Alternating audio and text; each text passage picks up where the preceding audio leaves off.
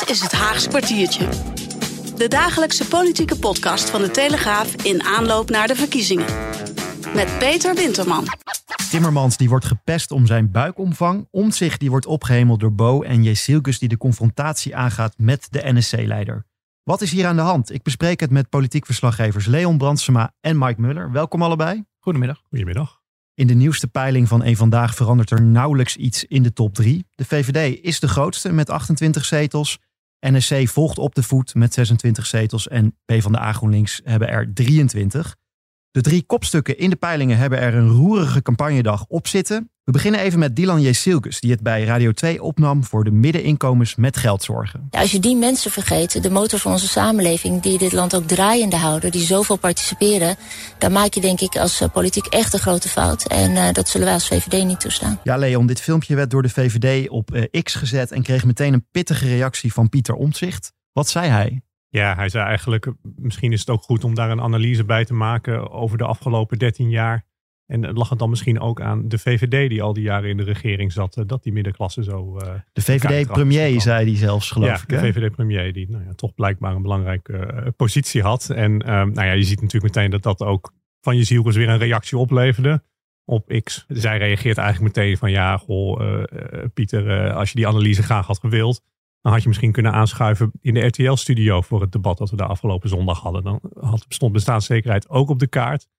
Ja, daar hadden we het daar gewoon over kunnen hebben. En misschien had je dan ook even je plannen kunnen meenemen die dan uh, wel doorgerekend waren tegen die tijd. Sneer op sneer. En uh, je zei ook al, uh, premier is wel een gevoelig puntje. Want om zich heeft natuurlijk nog steeds niet gezegd wie nou zijn premierskandidaat is. Hè?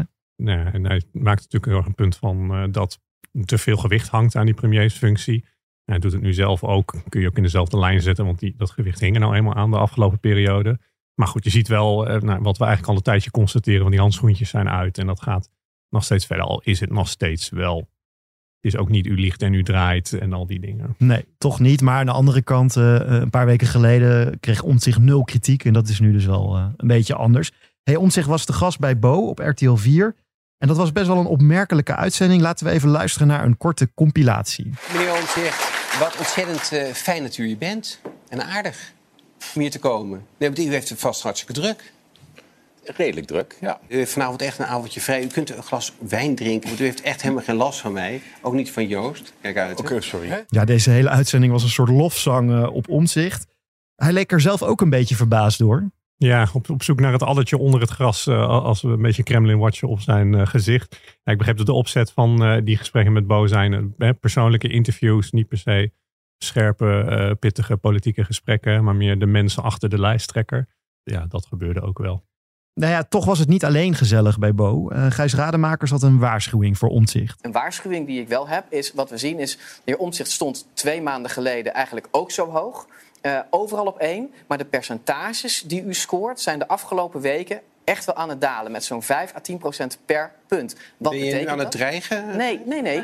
nee maar um, het, is, het, is een serieus, het is een serieus punt. Ik mag niet te onaardig doen van jou, volgens mij, heb je net gezegd. Maar, dus laten we het een waarschuwing noemen. Maar het punt is dat niemand blijkt onkwetsbaar... voor de aanvallen van collega-politici en partijen. Ja, herken jij dat nou, Leon? Dat omzicht de laatste tijd eh, meer onder vuur wordt genomen door andere lijsttrekkers? Ja, nou, we zien, we hebben het natuurlijk net over uh, Jezielgus versus Omzicht gehad. Uh, waar natuurlijk misschien ook een beetje die tweestrijd wordt gecreëerd. Toch de twee grootste partijen in de peilingen. Nou ja, ook Timmermans neemt de laatste tijd steeds vaker omzicht onder vuur. Hè. De, ik geloof, hoe lang is het nu geleden? Twee weken geleden dat, dat ze in Arnhem samen stonden en het o zo goed met elkaar konden vinden. En uh, ja, nu zegt Timmermans, hij is besluiteloos en hij komt niet met doorrekeningen en hij is niet transparant. Dus ja, ook daar wordt de aanval wel gezocht. Ja, de opzicht maakt het natuurlijk zijn criticas dus ook wel makkelijk door inderdaad een beetje boven de markt te laten hangen van of hij nou wel of geen premier gaat leveren. En dat dus nee, inderdaad zeggen dat de premier is eigenlijk helemaal niet zo'n heel belangrijke functie in Nederland. En dan vervolgens ja, wel uithalen naar de VVD en dan daar nadrukkelijk het, de premier ook bij betrekken.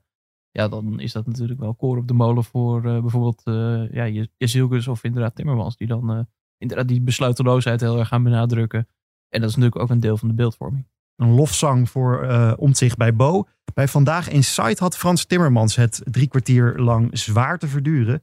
Zo begon presentator Wilfried Gené over de miljonairsbelasting die PvdA GroenLinks wil invoeren. Dan moet u zelf er ook straks gaan betalen. ik ben geen miljonair. Als je tien jaar lang drie ton verdient in, in, in Europa, nee. dan moet je toch wel een beetje over wat overhouden. Was dat netto? Ik heb, ja, nou nee, drie ton weet ik niet, maar zoiets is het wel netto. netto. Ja. Nou, als je dat in tien jaar niet tot een miljoen kan brengen, dan kan je er niks van. Dan doe je wel hele gekke dingen. Dan, heb ik het, dan hebben we het dus uh, uitgegeven. Ja, dat, kan toch niet? Volgens mij heeft hij het allemaal opgegeten. ja. ja, daar lijkt het wel een beetje op. Ja, Leon, het was niet de enige grap die Timmermans uh, over zijn lichaamsgewicht naar zijn hoofd geslingerd kreeg. Waarom gaat uh, Timmermans eigenlijk bij zo'n programma zitten? Ja, het is natuurlijk niet zijn uh, primaire podium, zou je zeggen. En al kan ik me voorstellen overigens dat er vanuit de, al, uh, zeg maar de, de ouderwetse PvdA uh, best ook al wat mensen zitten die wel graag hier naar kijken. Ja, kijk, hij wil wel heel graag premier zijn en premier worden. En een premier moet natuurlijk ook overal kunnen zitten. Dus in dat opzicht kan, kan ik het wel weer begrijpen. Dat hij ook bij VI aanschuift en niet alleen bij Buitenhof, om dat zo maar even te zeggen. Ja, precies. Ja. precies. Toch dat RTL-debat dan niet, hè, zondag. Dat was natuurlijk dan wel een beetje gek, want daar kijken nog nog wel meer mensen naar misschien. Ja, en dan gaf een gratis podium weg natuurlijk aan een van zijn progressieve concurrenten met uh, Rob Jetten. Hadden de heren nog wel iets positiefs over Timmermans te melden? Ja, uiteindelijk werd geloof ik op positief aangehaald de doorrekening van zijn programma. Daar hebben we het vorige week natuurlijk ook over gehad. Maar ik heb het er ook graag nog een keer over. Zo ben ik dan ook alweer. Ja, uh, dingen. ja.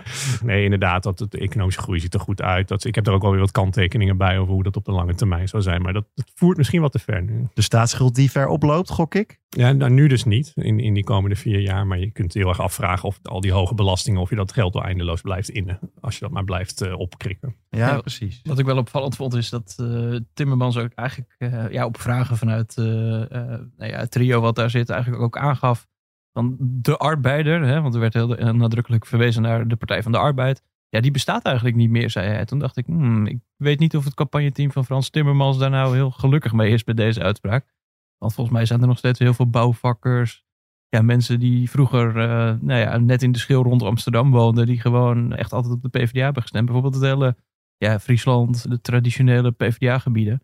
Ja, dat zijn echt niet ineens andere mensen geworden die ineens een hele radicale andere baan hebben gezocht. Dus dat zijn gewoon nog echt de arbeiders. Ja. Maar die weet hij op de een of andere manier dan toch niet massaal aan zich te binden. Nee, dus het is de vraag of deze uitzending hem uh, iets heeft opgeleverd. Dat gaan we zien de komende dagen. Iets heel anders even. Demissionair landbouwminister Piet Adema was dit weekend op bezoek in het Hoge Noorden. En daar zei hij dit. Dat ze in sommige gebieden uh, net visje maaien, in sommige gebieden een oeren visje maaien, in andere gebieden hebben we meer oeren visje maaien. En dat is eigenlijk gewoon net uit te werken. Het is een onwerkbare situatie. Ja, Mike, ik versta geen Fries. Jij wel? Uh, deels. Wat zegt Adema hier? Ik had uh, Adema een dag daarvoor gesproken inderdaad voor de Telegraaf. En in een interview heeft hij eigenlijk het stikstofbeleid wat ja, op zijn eigen departement uitgerold is over het land toch wel bij de poten afgezaagd, kunnen we nou ja, plat wel zeggen. Dit gaat specifiek over de garnalenvisserij. Uh, zij moeten allerlei vergunningen krijgen, stikstofvergunningen, natuurvergunningen eigenlijk. En daar wordt een hele ingewikkelde berekening voor gemaakt. En het punt is dus, en daar wijzen criticasters eigenlijk al, al jaren op, dat het met het huidige model niet te doen is. Nou, het Landbouwministerie heeft altijd volgehouden, ja, dit is het model wat we hebben, het is het beste wat er is en we moeten het hiermee doen. En Adema die spreekt nu gewoon van een doorgeslagen modelwerkelijkheid.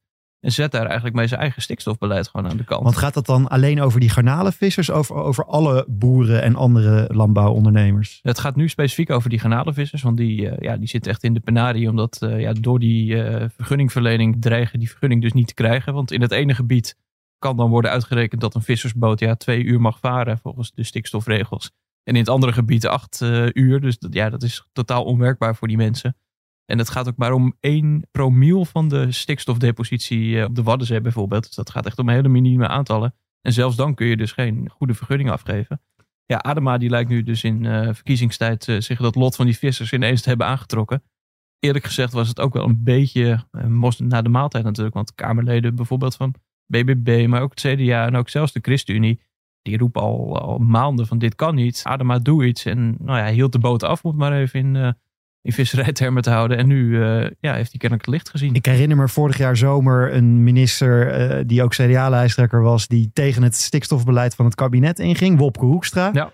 Nu doet Piet Adema dit toch eigenlijk ook, uh, terwijl er nog een, ja, een kabinet zit dat weliswaar demissionair is. Ja, zeker. En het is ook best wel saillant, omdat eigenlijk Christiane van der Wal van de VVD, die gaat over deze hele vergunningafgifte. Dus hij zit daar wel uh, ook in haar vaarwater. Je moet tegelijk ook op, Mike, hoe, hoe, weinig het eigenlijk ook resoneerde. Ik zag Caroline van der Plas natuurlijk wel op reageren, Pieter Omtzigt ook. Maar je merkt ook wel heel erg dat dat hele stikstofonderwerp de lucht een beetje uitgelopen is. Ja, het lijkt nu even stilte voor de storm inderdaad. Want uh, gisteren is er bijvoorbeeld weer een belangrijke rechtszitting geweest bij de Raad van State. Dat gaat over de zogenoemde pasmelders. Dus dat zijn de boeren die dus inderdaad ook in de knel zijn gekomen en te goede trouw hebben gehandeld. En nu ineens uh, ja, vermorseld dreigen te worden door het eigen overheidsbeleid.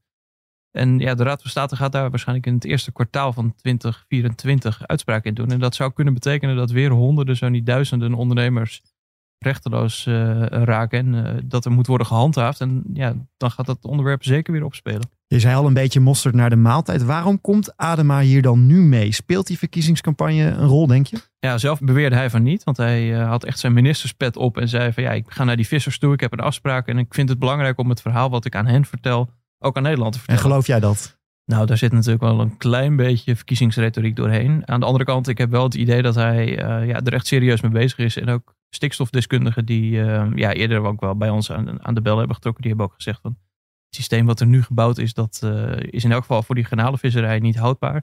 En de grote vraag is of dat inderdaad voor de boeren uiteindelijk ook ja, niet houdbaar gaat blijken. Ja. En als er dan een nieuw model moet worden gebouwd, ja, dan wordt het een heel interessante tijd. Adema is niet van de Friese Nationale Partij, maar hij is van de ChristenUnie. Hoe doet die partij het eigenlijk in de peilingen? Die staan eigenlijk vrij stabiel. Uh, de ChristenUnie heeft natuurlijk een redelijk uh, ja, consistente achterban in die zin. Rond de vier, vijf zetels in de peiling en de laatste peiling weer op vijf. Dus ze hebben nu ook vijf zetels in de Tweede Kamer. Dus dat is uh, redelijk constant. Ze hebben natuurlijk een, een vrij verse nieuwe lijsttrekker, Mirjam Bikker, die het stokje van Gert-Jan Segers had overgenomen op zich wel knap dat je dan uh, um, ja, gelijk weet te blijven in de peilingen. Terwijl je ook nog in een coalitie hebt gezeten die met geweld uit elkaar is gevallen. Ja, zeker. zeker. En dat is eigenlijk de afgelopen jaren al. De, de ChristenUnie is natuurlijk uh, ook bijvoorbeeld onder Carola Schouten, waar het landbouwbeleid nou ook niet uh, bepaald op rolletjes liep, ja, toch redelijk stabiel gebleven.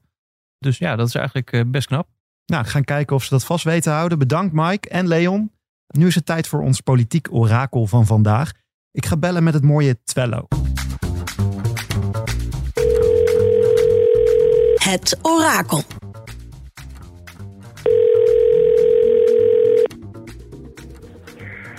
Terlouw. Goedemiddag meneer Terlouw, met Peter Winterman van de Telegraaf. Ah, meneer Winterman weer. Ja. Hoe is het met u? Uitstekend. En met u? Mag niet klagen. Nee, nou uw D66-lijsttrekker die laat zich de afgelopen week uh, weer wat meer zien. Krijgt u alweer wat ja. hoop? Nou, ik moet u zeggen, naarmate de verkiezingen dichterbij komen ga ik me meer zorgen maken over het soort kabinet wat we gaan krijgen. Kijk aan. Want ik zie zoveel partijen die niet gaan zorgen voor de bestaanszekerheid van onze kleinkinderen. Wel voor nu misschien, maar onze kleinkinderen die hebben absoluut een krachtig klimaatbeleid nodig.